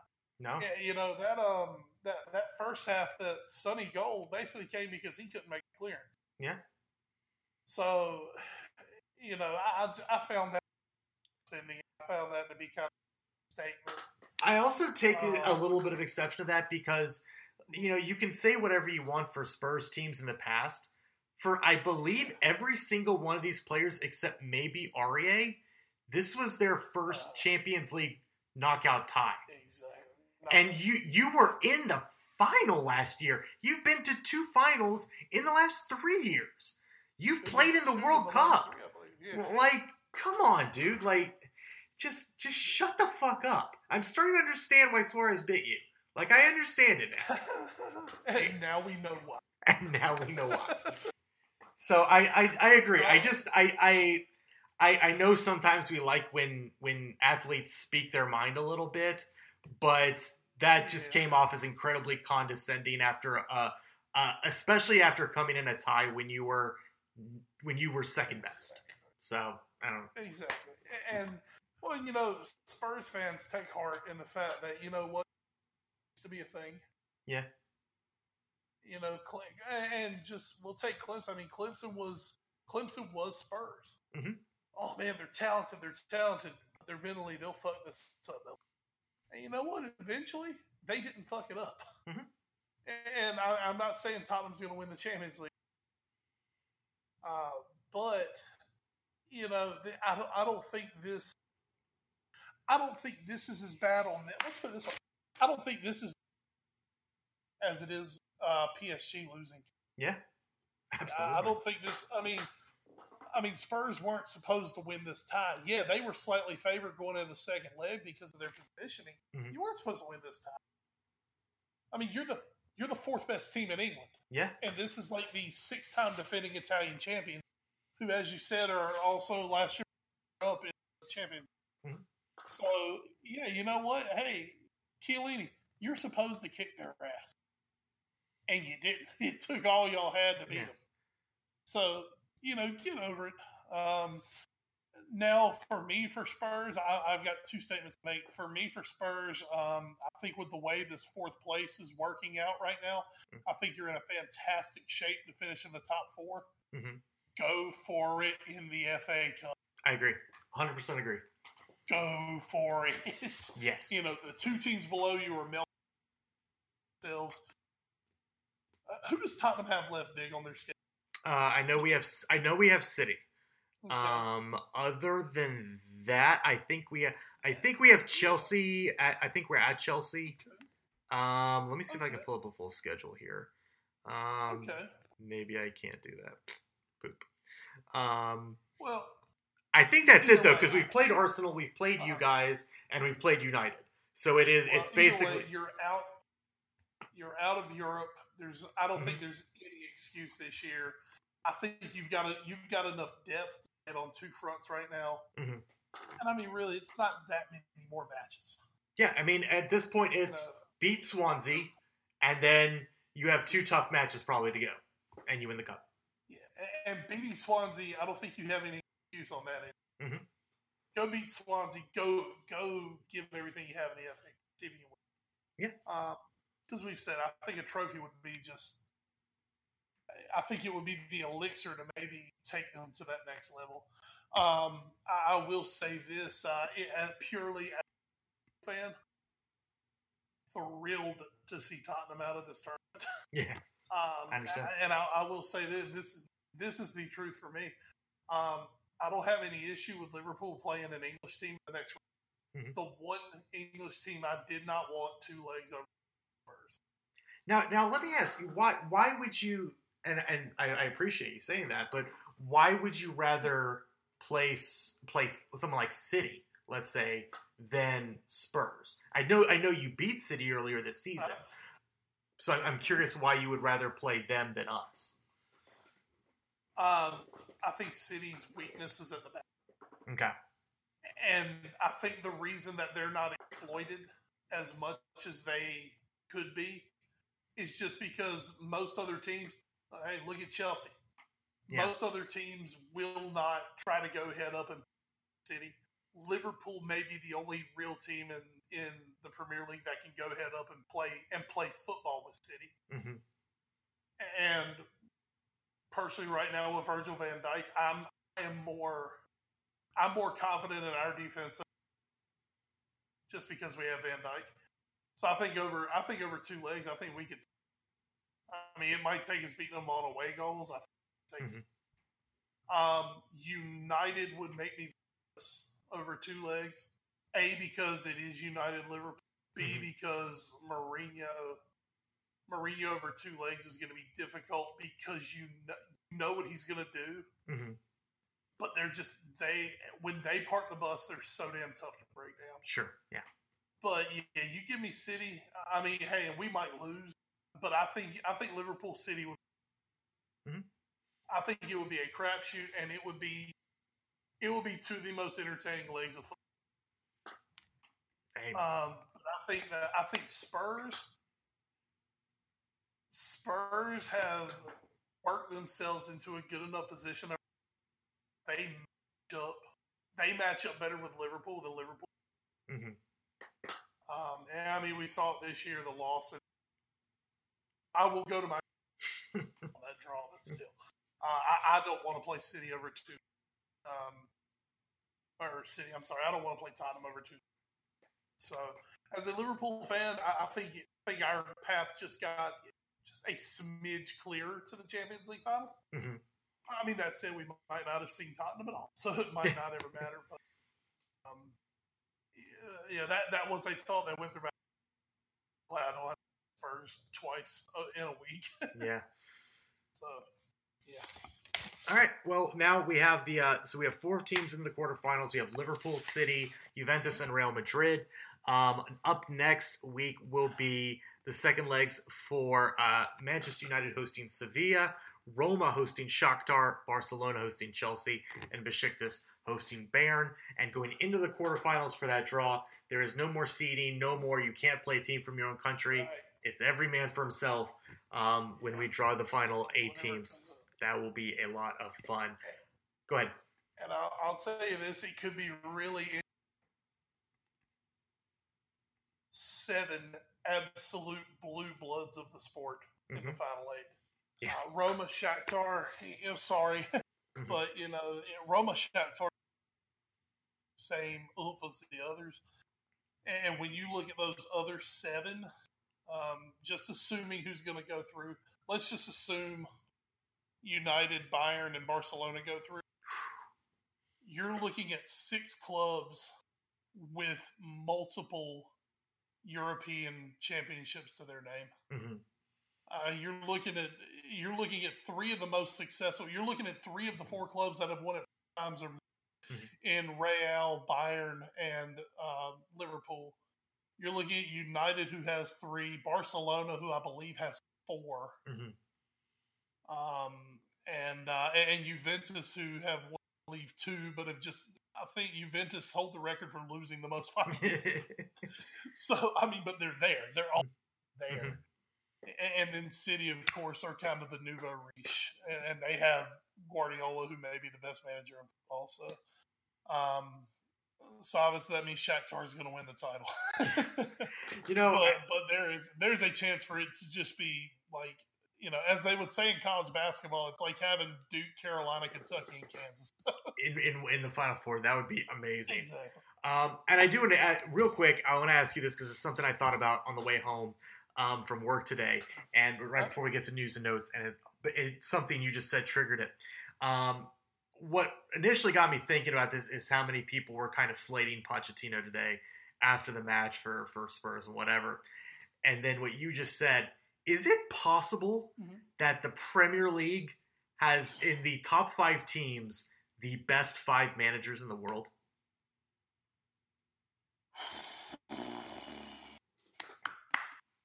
Um, I I I really rate Zidane. I think Okay. Zidane's really good. Okay. Um, I think he gets a lot of shit from his own people. hmm Uh, and, and I believe Allegri um, is really good Mhm. at uh, Okay, you know um, Juventus. Yeah. But yeah, Juventus. But I mean, really, any top any top ten list in the world has to have Guardiola, Klopp, Mourinho, and uh, Pochettino on it. And you could go far enough to put Conte on there. Mhm. Um, I, I think you could make a very strong top five with those four, though.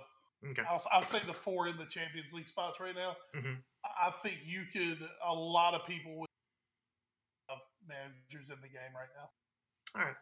That's, whatever order you want to go in.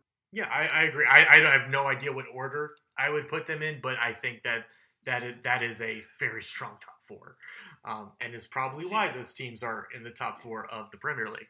Um, so, real quick on the news and notes, um, we talked about Neymar's injury a little bit. Um, there was the back and forth, Willie, Willie, won't he, won't he? It was like The Bachelor.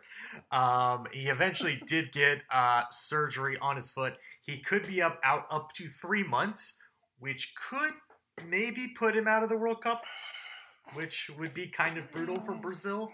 Maybe not as much anymore if if Jesus can stay healthy with and with the way Coutinho is playing and everything, but that that would be kind of a big Sir, blow as, sir, yes. don't you forget, don't you forget Bobby Choppers, Oh, excuse me. Who, by the way, has said he's shaving his head bald for the World Cup. Of course. Of course, clean slates there, clean slate. Continue, continue with the actual conversation. Well, and I was, I was going to say we are we are as you as you texted to me the other day. We are you're now less than 100 days from Russia. I mean, the the way Brazil went out of the last World Cup, that this was this was supposed to be a rejuvenation process. They they kicked ass in CONMEBOL qualifying, which, as we said, was maybe the hardest qualification region this cycle, and they they just destroyed it.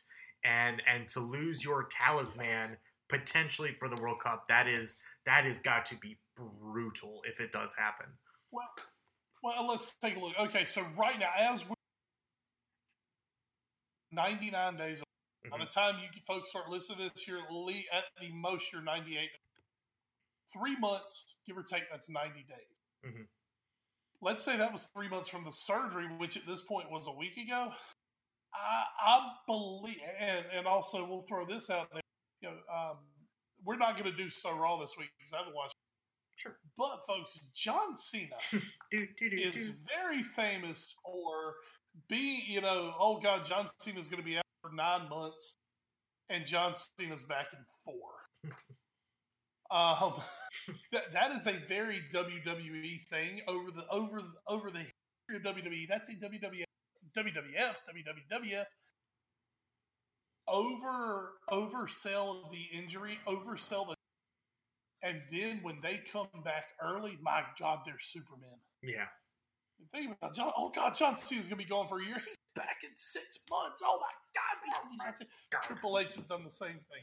You know, these guys who oh they'll never wrestle again back in a year. You know, um, now I'm not saying that Neymar is doing this, but would you put that past Neymar's excuse me Neymar's dad? oh, mm, mm. Would you? I mean, you know, because he's sitting Hmm. here and he's like, well, you know, you know, we realistically we think he's going to be out eight to ten weeks. Right. which that's two and a half months. You know what? Let's just say three. Here's the thing: if they throw out three months and he doesn't make it back in time, then you say, well, you know, we said it would be three months pushing it. Mhm. But then if he's back in two months, you're like, wow, you know, he is he is special. He he beat that time by a month because he's special. I, I, I've, I've gotten to a point with Neymar, with Neymar, with Ronaldo, with Messi. I, I think uh, not so much Messi as Neymar. Mhm. I think ninety five percent of everything they do and say is about working their brand. Sure. I could see this as being part of working the brand. Once again, fifth metatarsal. I've broken it. I'm not a world class athlete. It's true. I weigh at the time I broke it, I weighed Neymar plus another Neymar. And I was back in less than eight weeks to play football. Once again, I'm not a professional athlete. Dr. Greg Nelson did a great job on my foot there. He's not he's not a world class physician. I, I do not have a 24-7 training team to get me back. What? No, no. I live. I bench pressed in the Rocky Mountain weight room for two months. I didn't do anything for my foot. Um, we've seen guys come back from this injury before. Now, the one thing I would be worried about, I think he's going to be fine to get to the World Cup. Mhm. What I would be worried about, we saw this with Wayne Rooney. I believe it was 2006 Mhm. uh, in that World Cup where Rooney was coming in. This is when Rooney had exploded on England and a couple of underage whores. Uh, I didn't say that. Um, I'm sorry, that's the French thing. Oh man. But anyway, uh, Rooney had broken his metatarsal Mhm. and he made it back for the World Cup, but he was not he was not the Wayne Rooney that England was expecting. Sure. Um, what I would be more worried about as Brazil would be him coming aggravating the injury. You know, let's say, hey, you know, we play a couple of games, and then in the first round of the knockout stage, shit, you know, he hurts it again and he's out. hmm That's more what I would be more worried about. I, I, I think, I think he would have to be in a really bad way to miss the to miss the World Cup Okay. because once again, everything with Neymar, I believe, is about and he can't afford to miss a World Cup with that brand. It's true. It would cost. It would if he misses the World Cup, it would cost him millions. I agree. And um, And that's I think he will be there. I think he'll be there. It's going to be to what level are we going to have 100% Neymar? Are we going to have 80% Neymar? Are we going to have 85% Neymar? And then he And that that's kind of where I was thinking is I don't I don't think he's actually going to miss it, but he's Right. going to be he's going to be to the point where even if it is let's say these 3 months, that's going to be bumping right up against it. Is he going to be able to get back into game shape enough to help this team? I I think he'll be able to be there. It's it's how much will he then be able to lend this team? And that's that's really the question that's going to have to be answered. And once and once again, you know, the way modern medicine is and the way professional athletes are able to um, are able to train and rehab, Mhm. it's not going to be like it's not going to be like 2006, where you know it's not going to be even 12 years ago. You know, Rooney comes back and man, he's just out of shape. Neymar will probably be in great shape because they've got the sports scientists, they've got the nutritionists. He's he's going to have every single advantage Oh, yeah. that an athlete of his stature can have to be ready. It's literally to me going to be does that foot hold up Mhm. over tournament play, which could be seven, eight games, I think. Three Se- seven, three eight matches? knockouts, seven. Yeah, seven. Seven. 32, 16, 8, 4. Yeah. Yeah. So, well, you're looking, yeah, I think it's seven, eight matches. So, will it hold up over that month, playing that much, having not played for three months at that point?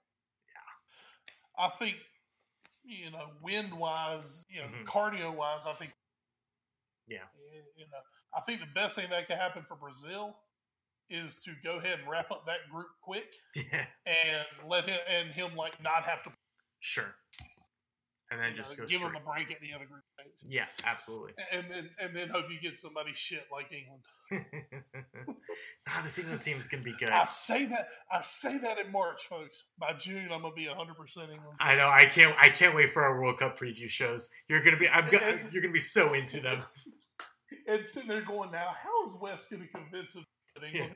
It's gonna happen. That's that's how this whole podcast started. Was Wes getting up for England? Don't worry, folks. It's gonna happen again. All right. Um, our next story is uh, speaking of that World Cup. Uh, VAR has been approved on a permanent basis by the International Football Association Board. It will be used at the 2018 FIFA World Cup this summer. As a staunch proponent of VAR for forever, and who then saw it get used in the uh, the Spurs Rochdale match the other day, I have to say, oh boy, this. Mm, if you if you didn't think corruption was going to happen in Russia already, think again. Oh Jesus! I- and you know, you you know my deep seated despisal of the NFL. Very. Um, you know what? though? when it comes to replay, the NFL has figured out how to get it right. They just can't figure out what their own rules are. Very true. They- just can't decide how to make a call. But you know, when it comes to replay, they ha- have it figured out how to do it and how to do it right. hmm Oh my God! I, uh, so, no, no country does it the same. It seems like Yeah. you know, Italy doesn't do it like the United States doesn't do it like this. oh my god, it's terrible. And I just oh you know, one thing another thing to compare the NFL's replay, you know, NFL refs are mic'd. So, you know, after a play, you know, Ed Hochuli guns from guns from Marine Corps hell you know, will walk up, turn on the mic, and say, after further review, it's been determined that, you know, the receiver did not have control of the ball going down, therefore it's not a catch. Right. You know, um, uh, Dallas will now have the ball at the. what we've seen so far with VAR in soccer is all of a sudden no one knows what's going on. the official comes back, waves off the sh- waves off the shot, and it's a goal kick. And everybody's sitting in the stands going, "What the fuck just happened?" Pretty much. I think right now, I think that i- i- the in-stadium experience, I think that's almost the biggest issue with VAR is that there's no communication with anyone. You know, the the TV, the TV people kind of make a guess, like, well, I guess this is what he saw. There's no communication over why the match is stopping, what they're looking at, why the decision was made. It's just all of a sudden, you know, you could be watching the announcer 100% this is a penalty. This has got to be called a penalty. Oh, Hmm. no penalty. Wait, why is it suddenly not a penalty when all we're seeing are 100 replays of a penalty? I think that's the big. Uh, to me, that's that's a huge issue with VAR. At this Well, luckily, is there, there's there's no um what's the word I'm looking for? consistency. Uh, well, there's no consistency Transparency. There's no tra- transparency. There's no transparency Mhm. as to why was this call made. Right. What was the call you made? And once again, Ed Hochuli said he didn't control the ball, so that's why it's not a catch. Well, VAR, well, the ball went in. Everybody looked to be on side, but I think this guy 40 yards down here was off. no goal play on. And nobody tells us that. Then just tell me that. Yeah. then tell me that.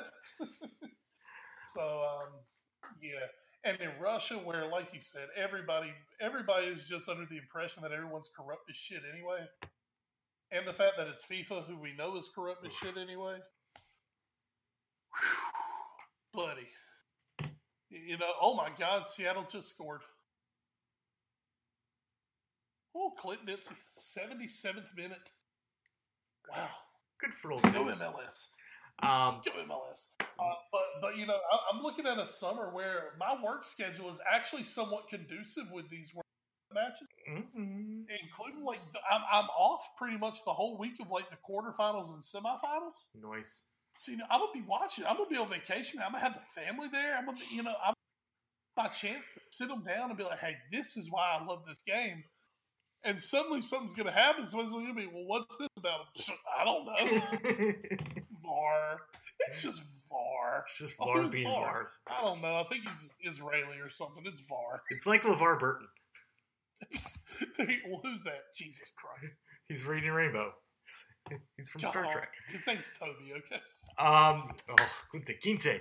Um, real quick, we do should mention that uh, some Premier League teams are still uh, understandably wary of VAR, and uh, it won't be adopted in the Premier League until at least 2019 at the earliest, and I doubt it will even be done then. As we conclude news and notes, we do want to say a quick um, moment of sorrow for Fiorentina captain Davide Astori Oh, who died at the age of 31 uh, after after I believe a heart attack uh, in in his hospital. He was getting ready to play on the weekend, and and his uh, teammates unfortunately found him in the hotel room um, before their Serie A match. Um, just absolutely devastating news. The 31 year old. Uh, we heard Conte talk about him. Um, before their match against Man City, he had uh, he had interacted with him. I believe he had coached him on the Italian World Cup team, um, and just just a tragedy that such a young life was taken. And again, through no foul play, no nothing, just just natural causes, and that's that's just really really disheartening. A man who is in very good physical condition, to just have that happen to him like that, just mm. terrible. So Did, did they come out? Have they said it was a heart attack? Or, because and- and I'll I'll get technical real quick, and this is you know this is Wes the you know medical field Sure. professional that he is. Gab Marcotti, who is maybe one of if not the best you know football reporter in the world, Mhm. he came out and he said, "Yeah, the cause of death is cardiac arrest." Well, here's the thing: cardiac arrest is something that happens when your heart's mhm. cardiac arrest is not the cause. Cardiac arrest is what's actually happening. Mhm. Cardiac arrest can involve a lot of things. I've hit my head and you know hit it so damn hard that my brain explodes. I go into cardiac arrest. I have a heart attack. I go into cardiac arrest. I overdose on drugs. I go into cardiac arrest. So cardiac arrest is kind of like, well, pretty much everybody who dies sort of goes through cardiac arrest. You know what I Sure. mean? Mhm. Because eh, cardiac arrest is the cessation of the heart from beating. Mhm. Well, eventually the heart stops for everybody. And it and it was it was reported by multiple So- people that it, it was a heart attack. Yes. okay, okay. Well, that makes that makes a little more sense. Then, oh Mhm. my god, could have just two nil and blew it. Um. uh, Okay, so that does clear it up a little bit for me. I hadn't seen any follow up the last few days.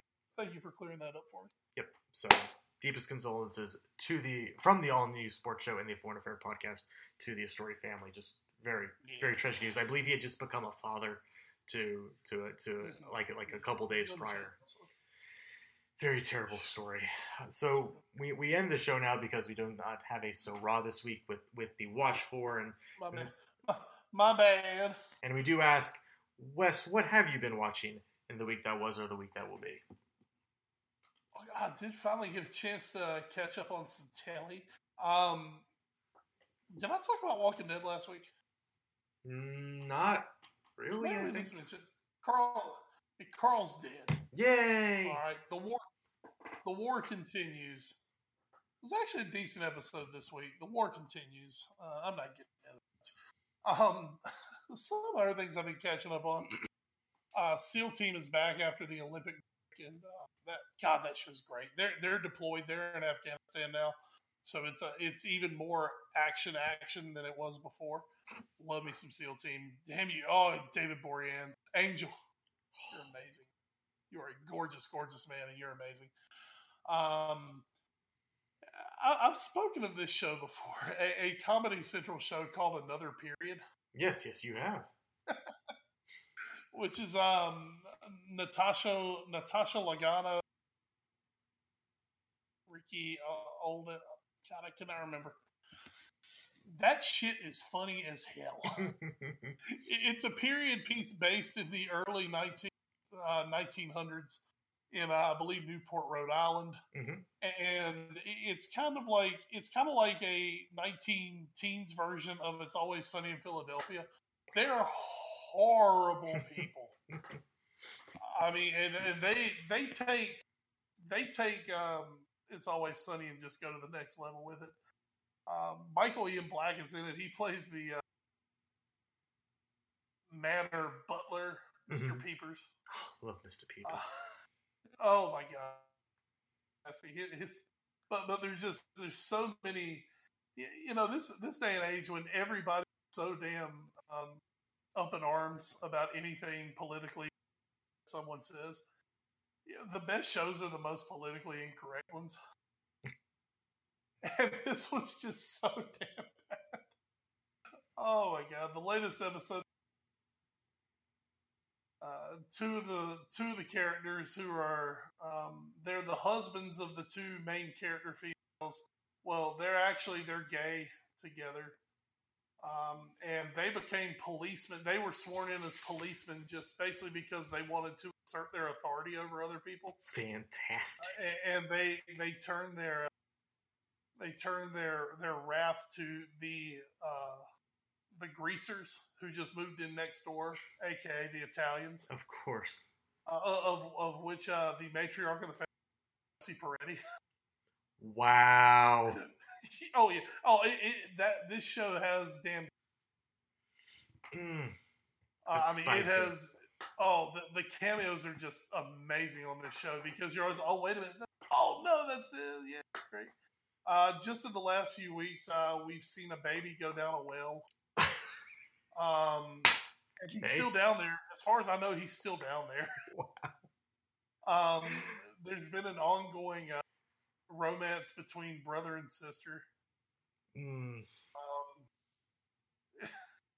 and there was a uh, there was where brother and sister actually fell in love without actually realizing who each other was Oh. because they're complete idiots. Makes and uh, the the brother of the family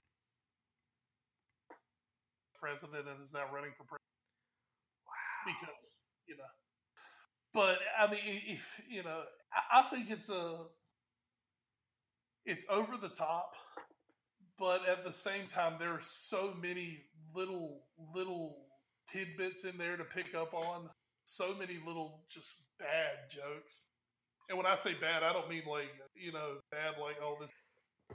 I mean bad like oh this is offensive but hilarious. Oh, and you wonder where I get my shit from. Yes.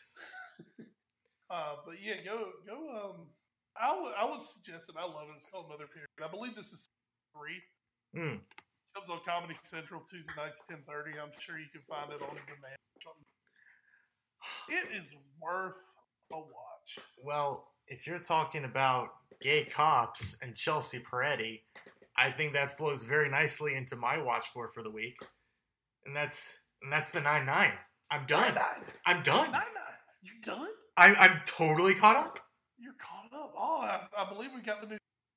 Yes, I know. The, the the restart happens in just like I think about ten days, and I, I'm excited. The Sh- Seamus, he's he's he's done something very bad. He he made a very big threat to Captain Raymond Holt, and I'm I'm not. And he he threatened Kevin, and I don't like when people threaten Kevin because Kevin is amazing. You don't. Not at all.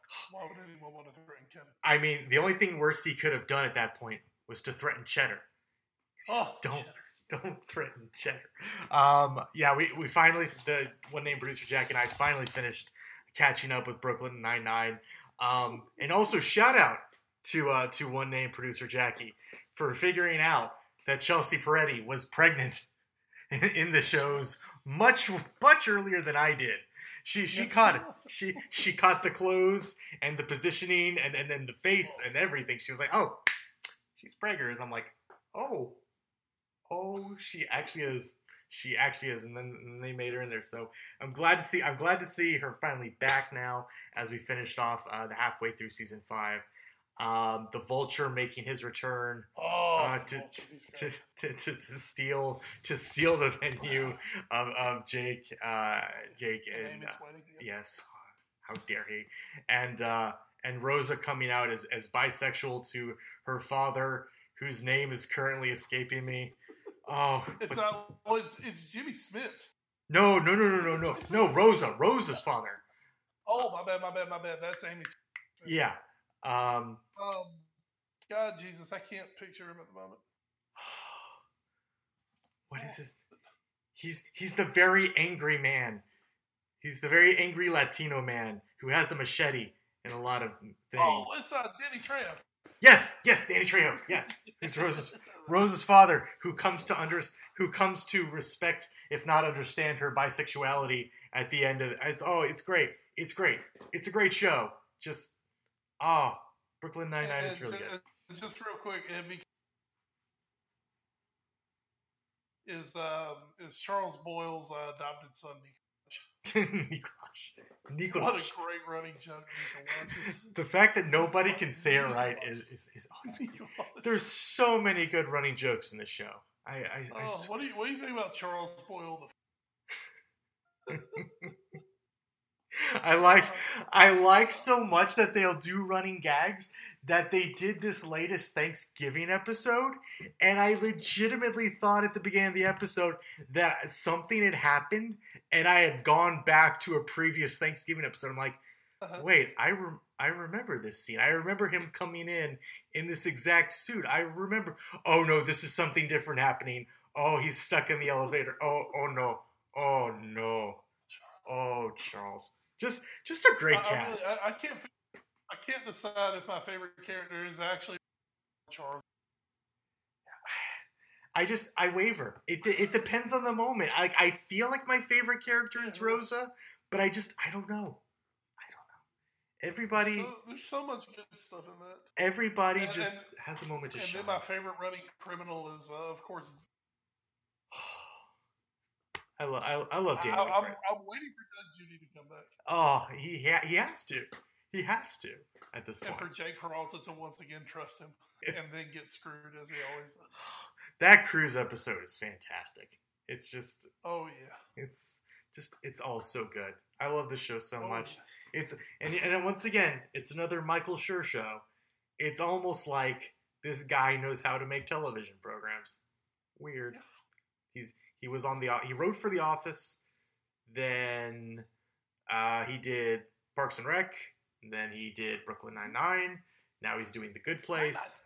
Um, he's a Red Sox fan, so that's great. Um, so Plus in life.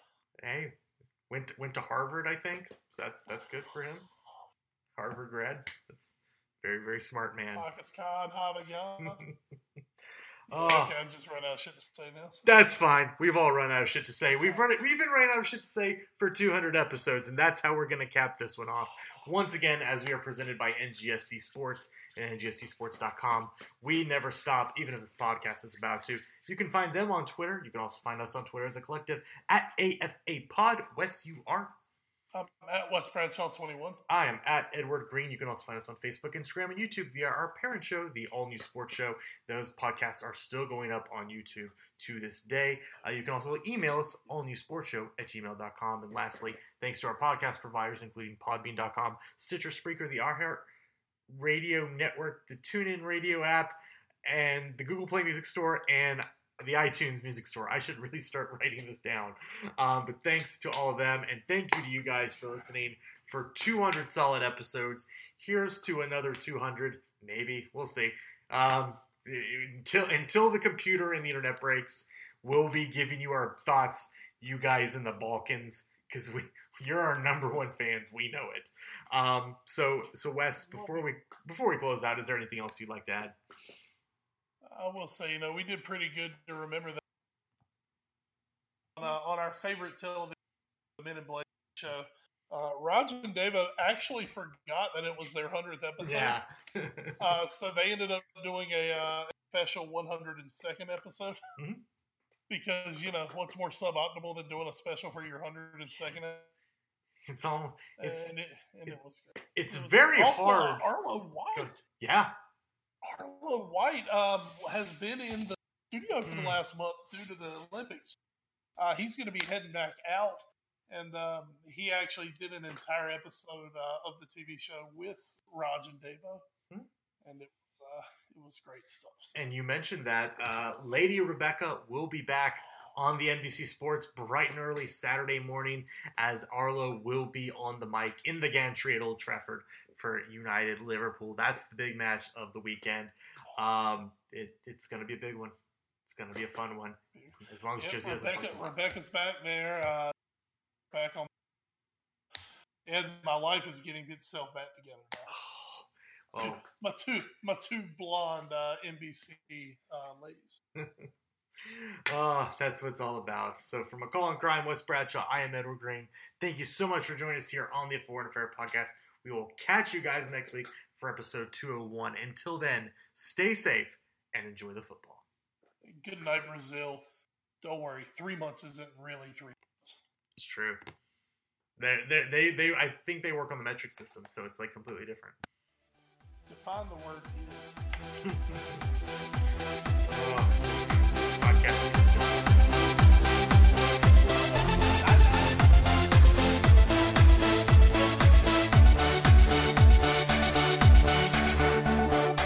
You're listening to NGSC Sports Radio. Hear us live on ngscsports.com where you can get awesome analysis for all things sport. Or check out our podcasts on iHeartRadio, Spreaker, iTunes, TuneIn, and much more. For our latest videos, head to NGSC Sports YouTube channel. Follow us on Twitter at NGSC Sports and like us on Facebook. NGSC Sports. We never stop.